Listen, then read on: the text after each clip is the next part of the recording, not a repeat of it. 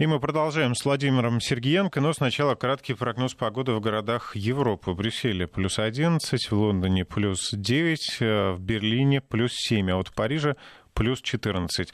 Несмотря на потепление, протесты немного поутихли, хотя все ожидали, что с приходом тепла будет активнее. Мне кажется, это не то настоящее тепло, которого все ждали. Это которое подогреет чувства французов. Должна быть весна в том классическом понимании. Цветут, знаете, там деревья, птицы поют. Нету еще в той весны. Ни в каком смысле слова. И уж подавно арабской весны точно там нет. Ну да, поутихли протесты. И в этом поутихании, знаете, мне кажется, что организаторы протестов в первую очередь истощились на моменте поводов. Ведь нужно объявить, а зачем мы собираемся? Вот здесь любое начинание, знаете, оно должно иметь хорошую подоплеку. И если объявить вдруг, что мы соединяем протесты с Международным женским днем, и как бы символ сегодняшних протестов — это выражение солидарности с женщинами, я не думаю, что это очень правильно. Потому что протесты и протесты, солидарность солидарностью. Праздник интернациональный женский — это, конечно же, э, плохой повод, чтобы с полицией выходить подраться, знаете, и получить очередную дозу слезоточивого газа. Ну, протесты Здесь... же заключаются, заключаются не только в, э, скажем, в конфликтах с полицией. Да. Не только. Хотя для кого-то это самоцель, но для большинства все же не а драки я... и не... Евгений, вы знаете, я, кстати, не, не об участниках протеста, притом с двух сторон, потому что силовики тоже являются участниками протеста, хотим мы того или не хотим. Я здесь не могу сдерживаться, вы знаете, во мне говорит эдакая практически... Э- то сильное усиленное чувство справедливости по отношению к СМИ. И я прекрасно помню и сейчас вижу, как определенную информацию подает. Так вот, в австрийских СМИ, в немецких СМИ, в, да, да, даже и в других СМИ очень мало, знаете, концентрации на том, что вызывает адреналиновые эмоции. Именно на противостояние силовиков и демонстрантов. И совсем по-другому это было, когда разжигали чувства вокруг украинских протестов, понимаете, подстрекали к перевороту, к захвату власти. Поэтому вот это лицемерие, я и говорю именно о нем. Это определенная констатация факта. И мы ничего исправить не можем, но говорить об этом имеем право. И... С точки зрения протестов, конечно, вы правы. Но, конечно, туда выходят люди не для того, чтобы с полицией драться. Но не обошлось без слезоточивого газа. Ну, давайте вот по сути. Значит, в этот раз протесты действительно очень сильно пошли на спад. Просто очень сильно. Меньше тридцати И... тысяч человек. Да, да, там двадцать восемь с копейками. Всего лишь. Это ни о чем. При этом днем, когда началось, вообще их там было совсем пару, ну, пару сотен, грубо говоря, дюжина сотни. А потом уже так, они чуть раскачались, все больше и больше народу подтянулось. Может быть, было грозовое предупреждение штормовое, понимаете, то есть не та весна, которая нужна. Но я еще раз сделаю акцент на их лозунгах. Дело в том, что в этот раз они были с экологическими лозунгами и выступали против неравноправия полов. Это, знаете, попробовать протестами объять все возможные пункты социального напряжения в обществе, задеть все политические партии, попробовать пройтись по всем повесткам, где нам что-то не нравится, то тем самым, конечно же, теряют солидарность среди французов. Ну, представьте себе, что вы сегодня взяли лозунг ультраправых, завтра ультралевых, после-послезавтра ортодоксальных католиков, после-послезавтра представляете интересы банкиров. Ну, конечно, ваши протесты будут очень сильно по количеству людей, принимающих в них участие, меняться. Форма, сам состав протестующих будет меняться. И будут те, кто постоянно приходит ходят вот из принципиальных соображений, потому что не любят Макрона и все, что он делает. Но, в принципе, будет теряться вот эта вот солидарность. Нельзя вот скакать с одной повестки на другую. И если человек протестует, потому что его образ жизни очень сильно изменился, потому что у них... Э- арендная плата за квартиру, наполнение холодильника, пенсионное будущее. Все находится в таком состоянии и приходит к власти, в таком нехорошем состоянии, приходит к власти новый менеджер, именно менеджер, не политик, менеджер, который говорит, что мы улучшим жизнь только топ-богатым людям, понимаете? То, конечно, это вызывает определенную солидарность в обществе, и нужен только какой-то виток, чтобы это общество эту свою солидарность продемонстрировало. И тут вот мы выходим протестовать против политики этого топ-менеджера. Мы выходим протестовать за свой холодильник, за то, чтобы минимальную зарплату повысили. И в этот момент мне вдруг говорят какой-то экологический лозунг. Ну, давайте без одноразовых бутылок и давайте без атомных электростанций. Я не пойду. И многие не пойдут. И насколько это профессионально или насколько это непрофессионально, зачем вообще это делать? У них есть повестка, достаточно прагматичная повестка. И представьте себе еще и другую вещь. Почему, например, ортодоксальные католики, такие, знаете, ультра-ультра католики, которых разговор очень сильно сейчас в Европе об этом идет, насколько христианство потеряло себя и насколько оно себя может еще приобрести, и кто должен предложить к этому руку. Епископаты все-таки или центральное управление, римская вертикаль, даже вот такие разговоры идут. И вдруг мне предлагают выйти. Вот я вчера э, при всем своем материализме или религиозности поддерживал протестующих против Макрона и вот выходил, демонстрируя своим голосом, своим присутствием э, против политики пустого холодильника. А мне теперь говорят, давайте против неравноправия полов выйдем. Но я не пойду просто. Поэтому повестка заранее была объявлена провальная. И то, что двадцать восемь тысяч, я считаю так, это большой успех. Это говорит о том, что умеют протестовать и даже смогли привлечь, может быть, эксперимент, кстати, технологический, знаете, давайте привлечем там феминистские движения, еще кого-то. Может быть, да, это левых. Профессионализм каких-то политтехнологов, которые работают да, втянуть, четко против втянуть, этого втянуть. протеста. И, может быть, абсолютно согласен. Второй вариант. Первый, что это технологи, которые протестом достаточно непрофессионально пробуют притянуть к себе новые силы, заинтересовать, но они не понимают, что феминистки выйдут только тогда, когда поднимают феминистические вопросы. Они не преследуют никогда целей каких-то других. И привлечь их к протестам это глупо. Другое дело, вот провокативно противопоставление тем, кто работает над тем, чтобы эти протесты сошли на нет. Это достаточно сильная команда, между прочим. И вот с их стороны, ну, у меня тогда вопрос, а как же они смогли повлиять на выбор повестки? Здесь без теории заговоров тяжело будет обойтись, но тем не менее, считаю повестку абсолютно ошибочной девятого марта, то есть это не профессионализм или заигрывание непонятно с кем. Но в любом случае, они это сами прочувствовали именно по количеству. Потому что к двум часам дня, вот когда по всей стране э, полиция первая дала данные, собралось даже не двадцать восемь тысяч, вы знаете, собралось семь тысяч. Вообще катастрофа. Это, вдумайтесь, после таких массовых протестов семь тысяч. В Париже там две тысячи восемьсот по оценке полиции было. И к вечеру они уже выросли вот тут, в Париже, кстати, не очень сильно. Там аж двести человек приросло. Ну, если исходить из того, что кто-то ушел, а кто-то пришел, не целый день стоял в этом протестном движении, то может быть какая-то ротация была, но тем не менее выросли аж на двести человек. А вот уже по всей Франции, и вот здесь очень радует вот эта вот провинциальность протестов, что выросла аж до двадцати восьми тысяч, по оценке полиции, они даже точно сообщают, примерно двадцать восемь шестьсот. Но вдумайтесь, начало протестов аж семь тысяч на всю Францию, это ни о чем. Это полная потеря э, протестного движения, это проигрыш, это позорный проигрыш, и я думаю, они переосмыслят, что-то сделают.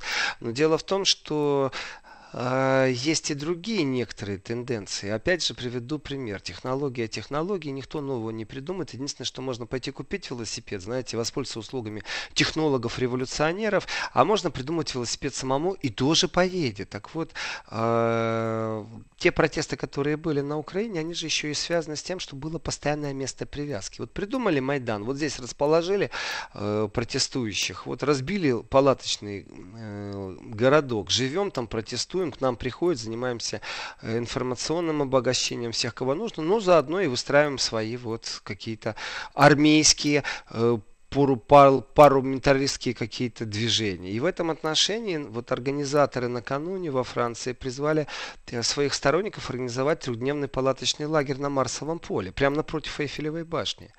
И вы знаете, это совсем другой коленкор, это абсолютно другое дело, потому что когда появится на постоянной основе вот присутствующий эдакий внешний штаб, не внутренний, не теневой, не закулисный, а именно внешний штаб, то в принципе он из трех дней может перерасти в постоянное присутствие. Ты знаешь, куда приходить, куда приносить печенье, куда приносить чеки, где разбивать полевую кухню, где договариваться о коктейлях Молотова, как это было на Украине. Я, кстати, не желаю французам, чтобы у них доросло до этого, потому что страдает в первую очередь страна в глобальном смысле слова и самые незащищенные слои населения. Пенсионеры и дети, потому что экономика обрушается. Поэтому, ну, не дай бог никому, но тем не менее обсуждать надо их политическую некорректность и лицемерие. И вот призыв создать палаточный лагерь на Марсовом поле, конечно же, ну, не получил большого понимания у властей, и службы безопасности, конечно же, не разрешили демонстрантам создать этот палаточный лагерь.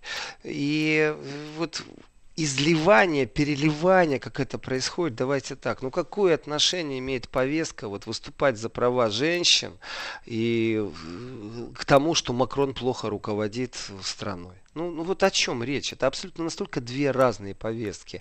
Поэтому я говорю, что привязка к восьмому марта, она была с точки зрения социальных протестов. Не, не, ну вот если попробовать как объективно рассуждать на тему именно технологии протеста. Не симпатия, антипатия, а именно технологии создания этого протеста. Конечно, это ошибочная повестка, безусловно. И вы знаете, когда Люксембургский сад наполняется женщинами с розовыми воздушными шариками, понимаете, у них розовые футболки, все мило, все хорошо. И в этот момент я вижу человека, который занимается девизуализацией этих протестов, который работает на то, чтобы эти протесты сошли на нет. Он, так знаете, сжимает кулак, руку в локте и говорит «Yes!», потому что у него все получилось. У него действительно все получилось, потому что это уже не протест.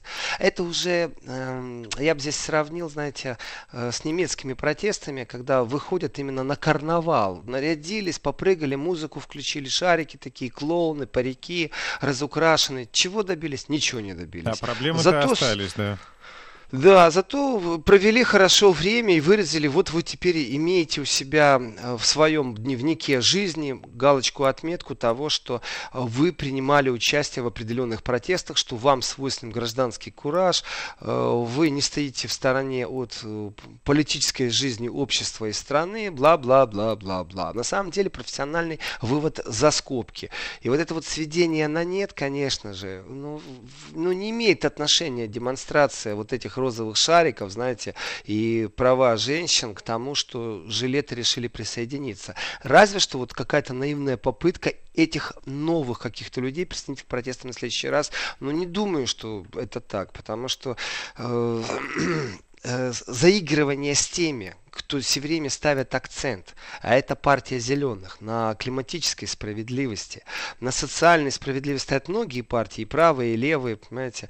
А вот что касается плаката с надписью «За социальную и климатическую справедливость единый бой», это лозунг зеленых, не больше и не меньше. Это они привязывают климат к тому, что э, социальная справедливость должна присутствовать, и дальше пошли вот эти все бла-бла-бла тексты зеленых.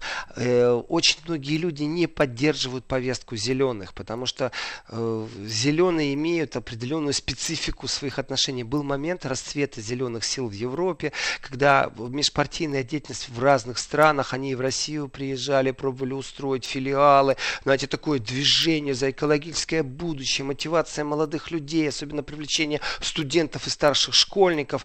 Э, все хорошо и замечательно, потом как-то оно сходит на нет. И я сейчас вижу определенную активацию зеленых, и вот это вот давление и влияние, которое присутствует, например, выход старшеклассников в Германии на протесты, это в Европе пробуют с флешмоб запустить. Знаете, дети настолько, подростки, вот действительно политически подкованы, особенно там в Берлине, что они выходят сознательно на протесты и ни в коем случае не думают о том, как клево прогулять уроки. Вот простым человеческим языком. Но это преподносится как определенная солидарность. Есть только одни, кто радуется, одни политические политические силы.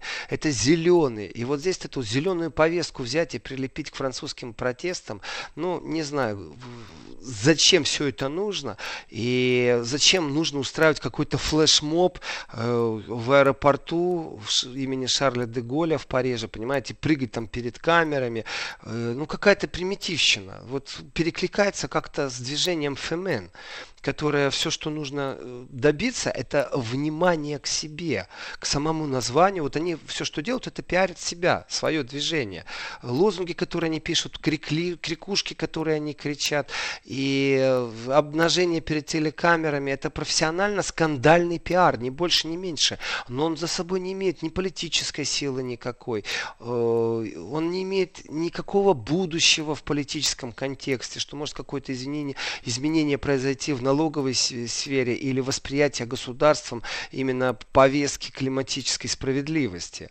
Ведь этот разговор действительно очень важен. Но не желтым жилетом, которые протестовали против пустого холодильника, против надменности, высокомерия, политического снобства своего президента Макрона. И вдруг на тебя взять и взять э, так бездарно э, перейти к зеленой повестке. Ну, зеленое, понятное слово, в, в кавычках.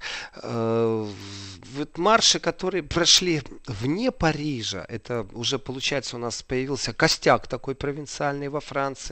Это Лиль, Бордо, Тулуз. В других городах тоже есть, просто это самые о, такие крупные э, города, где, э, ну, вне Парижа, понятно, где происходят протесты.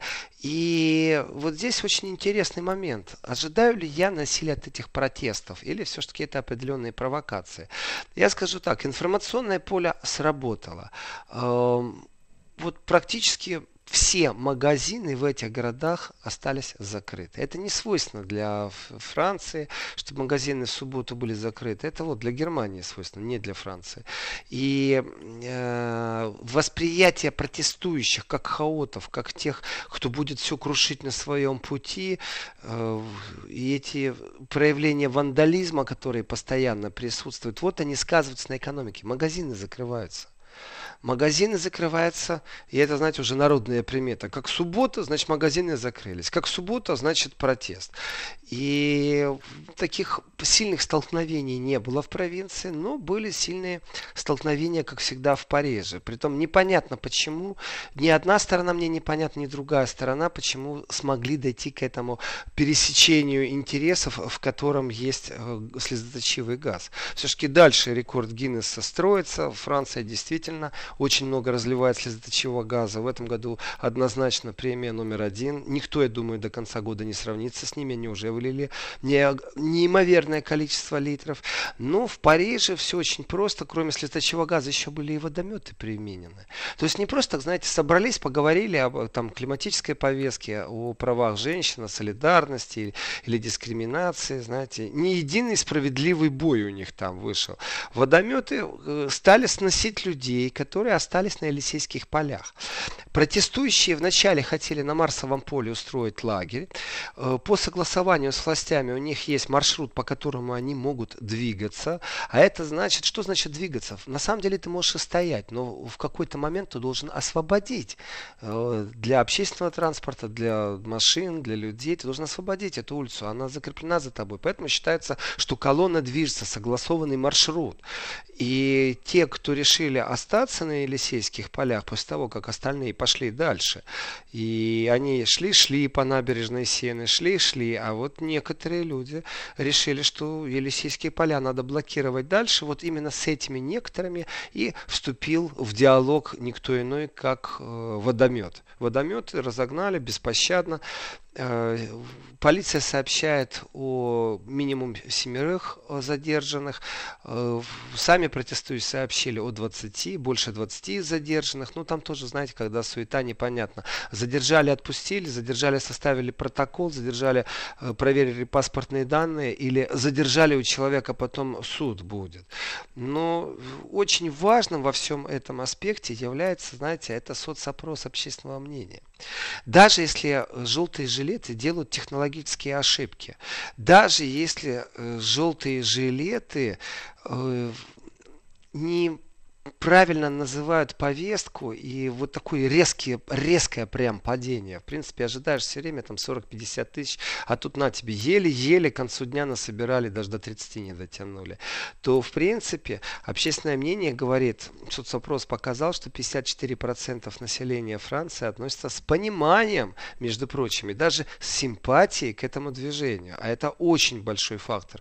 Если относится к пониманию, значит, при нарушении определенных границ и при дальнейших э, таких критических сюжетах э, вполне возможно, что французы а, начнут высказывать солидарность с желтым жилетом. То есть, если начнется э, силовое применение не там, где нужно, то можно ожидать проявления гражданского куража французов. То это действительно сочувствие перейдет в активную поддержку. Да.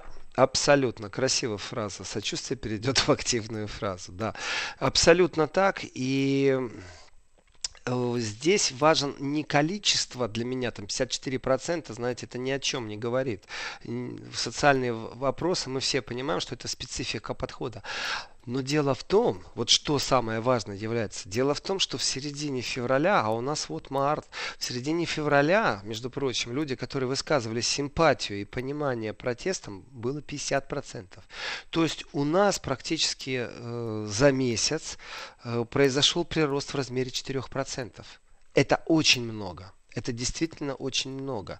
И вот это увеличение естественных симпатий и понимание того, почему протестующие на улице каждую субботу, если бы оно свалилось там до двадцати процентов, я бы сказал, что антитехнологи протестов выиграли, то есть выиграл Макрон. А вот это увеличение все-таки говорит о том, что возможен еще один рывок. Знаете, на финишной прямой возможен еще один рывок. Не для того, чтобы власть сменить.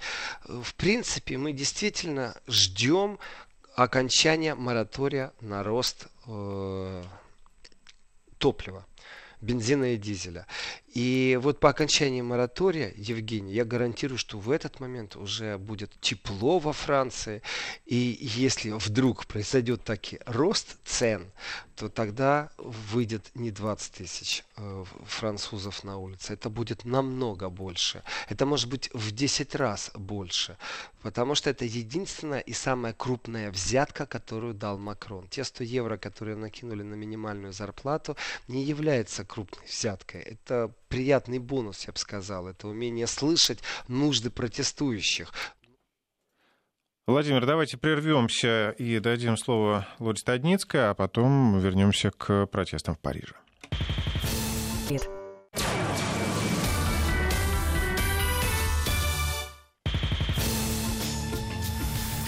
Еврозона. двенадцать тридцать пять в Москве. Мы возвращаемся в студию вместе с Владимиром Сергеенко. Владимир, мы остановились на протестах во Франции. Вы все-таки ждете, что скоро они опять вспыхнут с новой силой. Сколько осталось? Две недели, да, до окончания моратория? Дедлайн, да. Я не то, чтобы я надеюсь. Я говорю о том, что если будет увеличение цены на топливо, то будет. Я не надеюсь, я просто говорю, что так будет. А вот если не будет увеличения на топливный сбор и смогут заморозить французские власти это навсегда, то тогда, конечно же, не будет всплеска никакого. И они будут сходить вот так, ну, вот как мы видим, потихоньку на нет. Ну, дело потом в том, будет что... двести человек, и потом сто, и потом все. Ну, в принципе, дайте повод, и будет опять больше. Французы продемонстрировали то, что они могут выйти и могут протестовать. Ведь э, топливный сбор и налог, который он есть, он не то чтобы очень нужен сейчас э, Франции. В принципе, это больше нужно Макрону, это нужно увеличивать свою донорскую помощь Евросоюзу, выстраивать вот эти амбициозные брюссельские планы. И потом французам говорить, что, смотрите, вот это Брюссель все придумал, не я. И вот эта амбициозность, она сейчас э, взята под контроль именно французским сообществом. У Макрона по-хорошему связаны руки. Денег не хватает для того, чтобы свои идеи воплощать. И ожидания, которые вот вы, Евгений, мне так, так приписали. Не, не, не. Нет, я не приписал, оно, я сказал, что прогнозируйте, деле... не то, чтобы вы ожидаете, да, прогнозируйте. Я... Я даже надеюсь где-то, что вот есть только два варианта развития событий. И один из них — это не уступка Макрона обществу, тогда это будет, в принципе, его снесут. Об этом много факторов говорит. И есть второй, что они его не снесут, он пойдет просто на все их условия. Есть, конечно, третий, в чем заинтересованы все, что протесты сошли на нет. Но здесь, возможно, много вариантов, знаете, и они, конечно же, обсуждаются. А что, если взять и продлить мораторий еще на три месяца или на полгода? Ведь есть понятие утомления, политическое утомление, диалоговое утомление, протестное утомление. И когда протестующие утомятся, они увидят, что их размыли. Но они соберут силы, еще раз выйдут, и на этом все закончится. Но оно не будет такое сильно, потому что политическое движение не заявило о себе, оно не стало политическим. Хотя вполне возможно, что вот как альтернатива для Германии появилась, в принципе, на благодатной почве недоверия и определенной пассивности практически всех политических сил Германии, вот точно так же можно ожидать во Франции, что желтые жилеты перерастут в новое партийное движение, в которое в себя впитает именно те проблемы, которые толком не может озвучить популисты, правые популисты, левые популисты, и замалчивают тех, кто сегодня у власти. То есть, э, впитав в себя это, повторив технологию альтернативы для Германии, мы можем увидеть, например, что через три года стремительно во французской политике появилась новая политическая сила, которая присутствует в парламенте. Этот сценарий является самым цивилизационным. Тогда можно говорить о том, что вот она настоящая демократия, вот так она существует, но не с точки зрения западного сообщества, а с точки зрения самоорганизации общества, что когда когда достигается определенный критический кризисный момент в социуме, появляется проявление именно в новых формах. И вот эти новые формы, они не должны сжигать, крушить, вандалировать, они должны объединяться в определенные политические структуры и отстаивать себя самих как новые формы уже в парламентском движении. Вот она, высшая форма развития общества. Почему бы и нет? Мечта. Но насколько это все будет, я не знаю. Пока что видно только одно. Вот придет конец мораторию, и не дай бог произойдет подорожание, я говорю, что будет увеличение протестов. Владимир, а мы с вами много говорили о том, что Эммануэль Макрон очень много времени посвящает построению большой, единой, сильной Европы. Вот после выборов в Европарламент, может быть, он все-таки как-то вернется, так сказать, на родину и больше времени будет посвящать своим гражданам? Есть аналитики, эта информация, знаете, как аналитики в парламенте, например, которые привязаны, есть подкомиссии, комиссии, есть комитеты, практически каждая партия имеет свой комитет по внешним связям, по экономическим, по обороне и безопасности. И это не кулуарно, но в принципе не для широкой прессы. Это вот разные вещи. Есть понятие кулуарно, это когда, знаете, такое вот не сплетня, а источник, потому что врать не будет. Но это не является каким-то э, ведущим вектором информационным. Но очень важная кулуарная информация. А вот есть другой взгляд аналитиков, который не в широком распространении. Э, и европарламентские выборы — это и есть тот настоящий пункт, от которого зависит увеличение или уменьшение протестов во Франции.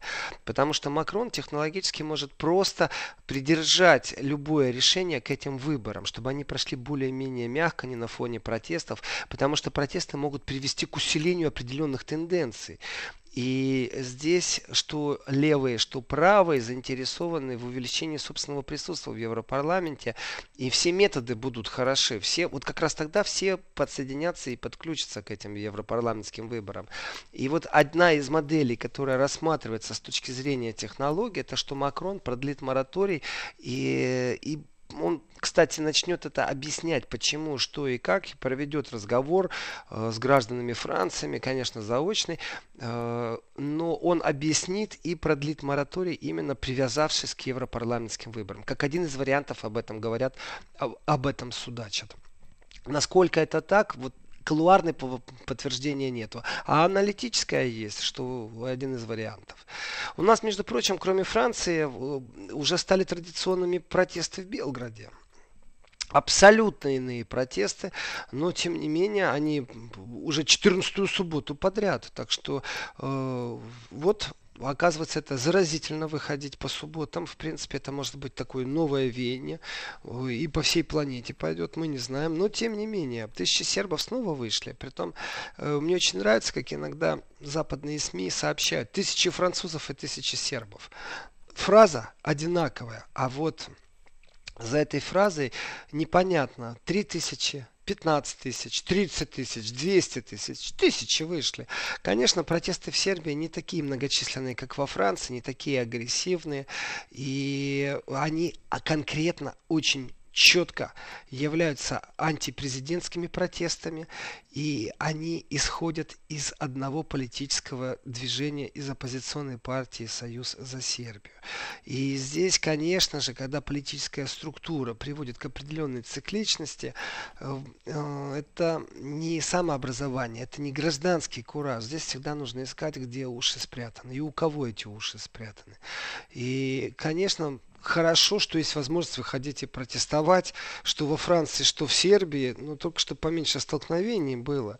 И причина французских протестов — пустой холодильник в будущем, и сегодня он такой оскудненный, увеличение вот, удорожения жизни, увеличение расходов на жизнь, то в, в Сербии это абсолютно политический контекст и абсолютно политический подконтекст, потому что это связано все с избиением э, лидера левой партии, это оппозиционная партия Борка Стефановича.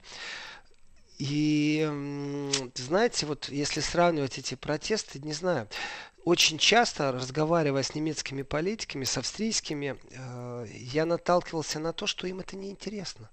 Они даже не знают, они не уделяют внимания этим рассуждениям.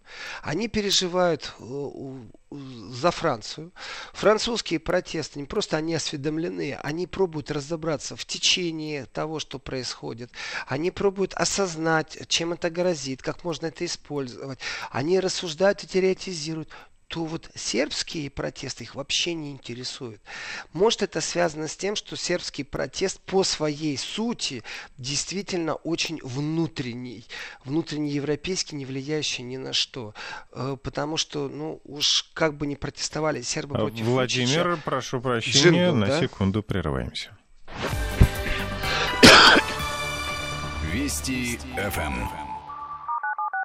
Вот мы снова в эфире. Может быть, от недопонимания проблемы сербской. Вучич, э, протесты против Вучича, э, они как бы это внутрисербское дело. И Вучич не является каким-то ведущим вектором в Европе, который может повлиять на развитие Европы, экономическое, политическое, взаимоотношения с партнерами, с Россией, с Китаем, США. Вучич не является игроком крупнейшим, это понятно. Сравнивать его с амбициозным Макроном в этом контексте никак. Поэтому и протесты абсолютно разные, поэтому они мало кого интересуют. Им уделяют мнение... внимания, но очень мало. И мнение, которое вот существует, оно, вы знаете, еще очень тонко, но уже прослушивается. Если вдруг протесты начнут увеличиваться и дойдет до столкновений с водометами, с газом, слезоточивым, хотя бы точно так же, как во Франции. Если во Франции сопоставление сил протестующих и э, полицейских примерно один к одному. А дальше посчитать, вот как я говорю о том, что рекорд Гиннесса установлен с точки зрения разливки слезоточивого газа. Вот если начнется такое в Сербии, вот я могу заключить пари с кем угодно, что сразу будет усиленный акцент на то, что существует Россия, Кремль, прокремлевская, пророссийская, на то, что оппозиция добивается правды, и будут просто душераздирающие картинки с протестов. Но так как Вучич не дает повода СМИ раскручивать именно, э, в кавычки беру слово, злодеяние режима, знаете, то вот и не говорят, потому что сами по себе протесты не имеют никакого интереса для западных элит, для западного обывателя в, в глобальном контексте. Вот нулевые, они внутрисербские. Я бы ушел сейчас из демонстрации, потому что больше не было таких демонстраций, о которых стоит говорить в Европе. Я бы перешел к очень интересной теме. Тема не замалчивается, но и не раскручивается. Тема существует, и тема больная. Больная, я бы сказал, для всей планеты. И хочу оттолкнуться от цитаты. Есть замечательный в Германии политик, его зовут Дитмар Барщ, это председатель, сопредседатель, он вместе с Сарой Вагенкнехт, председатель фракции левых в Бундестаге. И вот он поднял тему, которая действительно, ну скажем так, хитро с одной стороны прячется, с другой стороны, я не могу сказать, что она замалчивается. Кто интересуется, он найдет достаточно огромное количество публикаций, просто публичных дискуссий и создания напряжения вокруг эти тем нету. А привязана она к тому, что произошел обмен мнениями на социальных площадках. Что-то сказал Трамп, в ответ ему что-то сказал Дитмар Барщ. Так вот, Дитмар Барщ у себя в Фейсбуке написал, что Трамп хочет, чтобы страны, в которых размещены войска США, платили США за эти расходы. Плюс пятьдесят процентов наценка. Молодец, Трамп, уважуха. Что еще могу сказать? Не знаю, получится ли у тебя прорваться с такими замыслами далеко, но дальше Барщ говорит свое личное мнение. Он говорит о том, что в принципе было бы хорошо, если бы все это было компенсировано миллиардами долларов США, которые можно высчитать совсем из другого места. Из того, сколько ущерба нанесли США войнами в этом столетии во всем мире. И плюс, конечно, пятьдесят процентов дополнительного сбора. Я считаю, это очень жесткие, справедливые слова. И здесь есть и горькая правда, и есть определенный политический контекст, резонанс, потому что что-то противопоставить словам Дитмара Барща у меня даже в голову не приходит. Не только я с ним солидарен в этом отношении, это и ирония, и очень жесткая позиция по поводу того, что тот ущерб, который США нанесли во всем мире, только сам факт того, что об этом говорится, э, во всем мире ущерб, который от войн, которые США сделали, это тема, которая, знаете, ну, очень многим не нравится. Э, и Дитмар Барщ это яркий политик, его слышно. Это не тот случай, что маргинально закроет рот или он не достучится до СМИ. Его регулярно слышно, он является стратегом. И восприятие и разговор о том даже, что не нравится предложение Трампа, что европейские страны, в которых размещены базы США, должны сами это оплачивать, это один коленкор. Но вот вы знаете, вот это вот пикирование, фехтование, ответный выпад. А давайте-ка мы все это посчитаем по-другому. Вот сама фраза об ущербе, нанесенных войнами США, она уже правильная по своей сути. И она так редко звучит, что аж приятно послушать было. И плюс вот эта ирония, знаете, и пятьдесят процентов накидки обязательно, дополнительный сбор. В принципе, если смотреть правде в глаза, то все очень просто. Есть документы. И эти документы такие толстые-толстые. Там не десять, не двадцать страниц. Там три тысячи страниц. И называется этот документ «Федеральный бюджет». Я не думаю, что простой обыватель любой державы интересуется федеральным бюджетом собственной страны. И вот именно на этих трёх тысячах страницах в федеральном бюджете есть определенная глава двенадцать-пятнадцать. У нее есть специфическое название «Возврат стран при оформлении с проектами федеральных расходов». Знаете? И если внимательно посмотреть, что там есть, то мы вдруг увидим, что Германия действительно сегодня, можно сказать так в кавычках, оплачивает размещение, ну, беру слово еще раз в кавычки, оплачивает размещение американских э, военных сил на собственной территории из своего бюджета. И суммы-то не маленькие, между прочим. Э, в этих рамках э, из бюджета федерального приставства было выделено, между прочим, пятьсот девяносто восемь миллионов евро. Это на субсидии американцам и то, что от них остается. Потому что, например, если американцы увольняют вольнонаемного, который гражданин Германии, то субсидию он получает и из германской казны, а не из американской. И получается, что если посчитать все вместе, сумму расходов, которые обходятся США, Германии с две тысячи третьего по две тысячи двенадцатый год, вот считали, то это миллиард евро. Это с две тысячи третьего по две тысячи двенадцатый. У нас уже следующий цикл прошел. Поэтому ирония Дитмара Барща, которая скрыта в компенсацию ущерба, который наносит США своими войнами, имеет отношение непосредственно к тому, что человек лучше всего понимает, когда говорят о том, что он лишен чего-то, что его холодильник пуст, что его ребенок получает более худшее образование, потому что учителей не подготовили, потому что денег не выделили на подготовку преподавательского состава. И в этом отношении, знаете, переезд американской базы из одной точки в другую э, – оплачивается кем? Оказывается, Германия. И вот так вот тихим-тихим сапом. Но, между прочим, американские базы в Германии координируют беспилотники, которые атакуют кого-то или что-то в Африке. И здесь, конечно, все скрыто под шапкой борьба Германии с международным терроризмом. Но дружба-дружба – это бачок в розе. Если Трамп заговорил о том, что Германия должна оплачивать услуги, знаете, первый пробный камушек уже брошен в этом направлении. И я очень рад, что первая молниеносная реакция уже есть от политика достаточно высокого уровня, притом стратегически мыслящего. Он это просто так не оставит. И вот в этом отношении все, что я могу пожелать немцам, чтобы они лучше считали деньги, которые они будут тратить на американские базы. Я посмотрел еще другие заявления Дитмара Барща. И в две тысячи семнадцатом году он заявил, что нелепые санкции не поставят Россию на колени. Более двух лет назад было сделано его заявление в интервью «Бильд», и тогда Барщ заявил, что следовало бы обратиться к истории и извлечь уроки из нее. Ну, не слушает его, видимо. Не слушает. Никто не останавливает санкционную политику. Но дело не в этом санкционном. Барщ, между прочим, был в России, посещал мемориальный комплекс в Волгограде.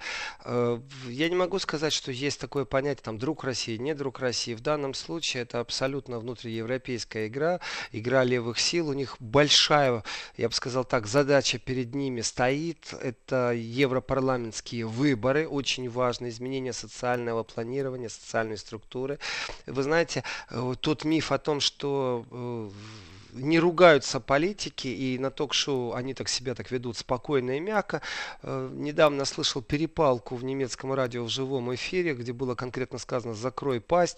Э, спор шел всего лишь навсего о постройке социального жития и субсидиях государства э, в это социальное жилье э, в кризисных регионах, один из которых является Берлин как таковой. То есть цены на жилье настолько выросли, что ну, люди начинают понимать, что они теснят. И если семья вдруг растет, переселиться невозможно. Очень горячо обсуждали. И вот в этом контексте перепалка левых, она сегодня так специально уводится в перепалку с правыми. Но на самом деле очень сильная борьба и внутри левых. И я не могу сказать, что заявления Барща не слышны. Здесь я не соглашусь. Просто Америка плевать вообще хотела на всех подряд. Это не на Барща, а на Европу, на Германию, на Францию. Она делает, что она хочет. Но она в первую очередь обращалась к своим коллегам, к землякам. Не согласен, Евгений. Барща очень хорошо слышно. Это очень цитируемый политик. И, ну, если пробовать вот такой нюанс. Нет, но на самом деле многие знают здесь Сару Вагенкнехт, конечно же. Она такая более яркая с ее выступления.